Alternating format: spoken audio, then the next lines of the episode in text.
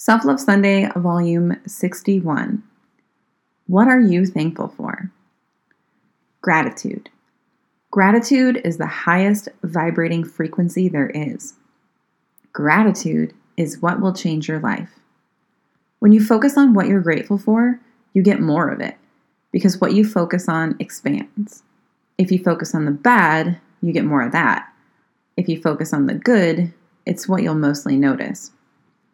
This is a practice I've become dedicated to the actual practice of gratitude because it's harder to go from sad, angry, negative straight to happy, but it's much easier to go from that to appreciation. It's not easy to change your life, mostly because we get in our own way or overcomplicate things.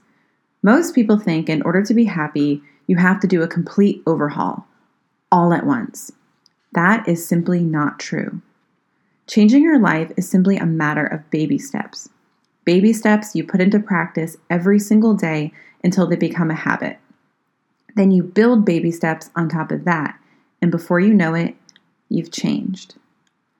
Baby steps over perfection, patience over instant gratification, consistency over extremes.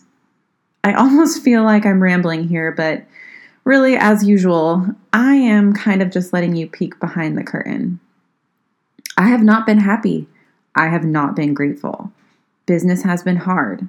I have been stressed, which is just the achiever's version of fear. I have self sabotaged. I've been avoiding things that are important. I have been down on myself. All of this is my fault and my responsibility, so all of this must change. We can change our lives, but first it must start with our thoughts and actions. And the very first step is gratitude. Here are three ways to practice gratitude. One, wake up in the morning and take five minutes before you jump out of bed to focus or meditate on what you're grateful for. I like something guided, so I use the app Simple Habit to meditate and utilize the morning gratitude category. Two, when your thoughts start to go dark, immediately switch your brain to think of what, or more likely who, you are most grateful for. Make an action in your physiology to signal the change.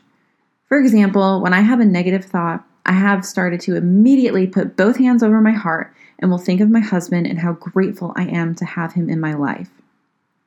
Three, before bed, even if you have had an absolute shit day, Conjure up one thing about your day you're grateful for. Even in tragic circumstances, we can find glimpses to be grateful for, whether it was a kind stranger or a moment we had to be alone to breathe. There is always something. Find it, focus on it.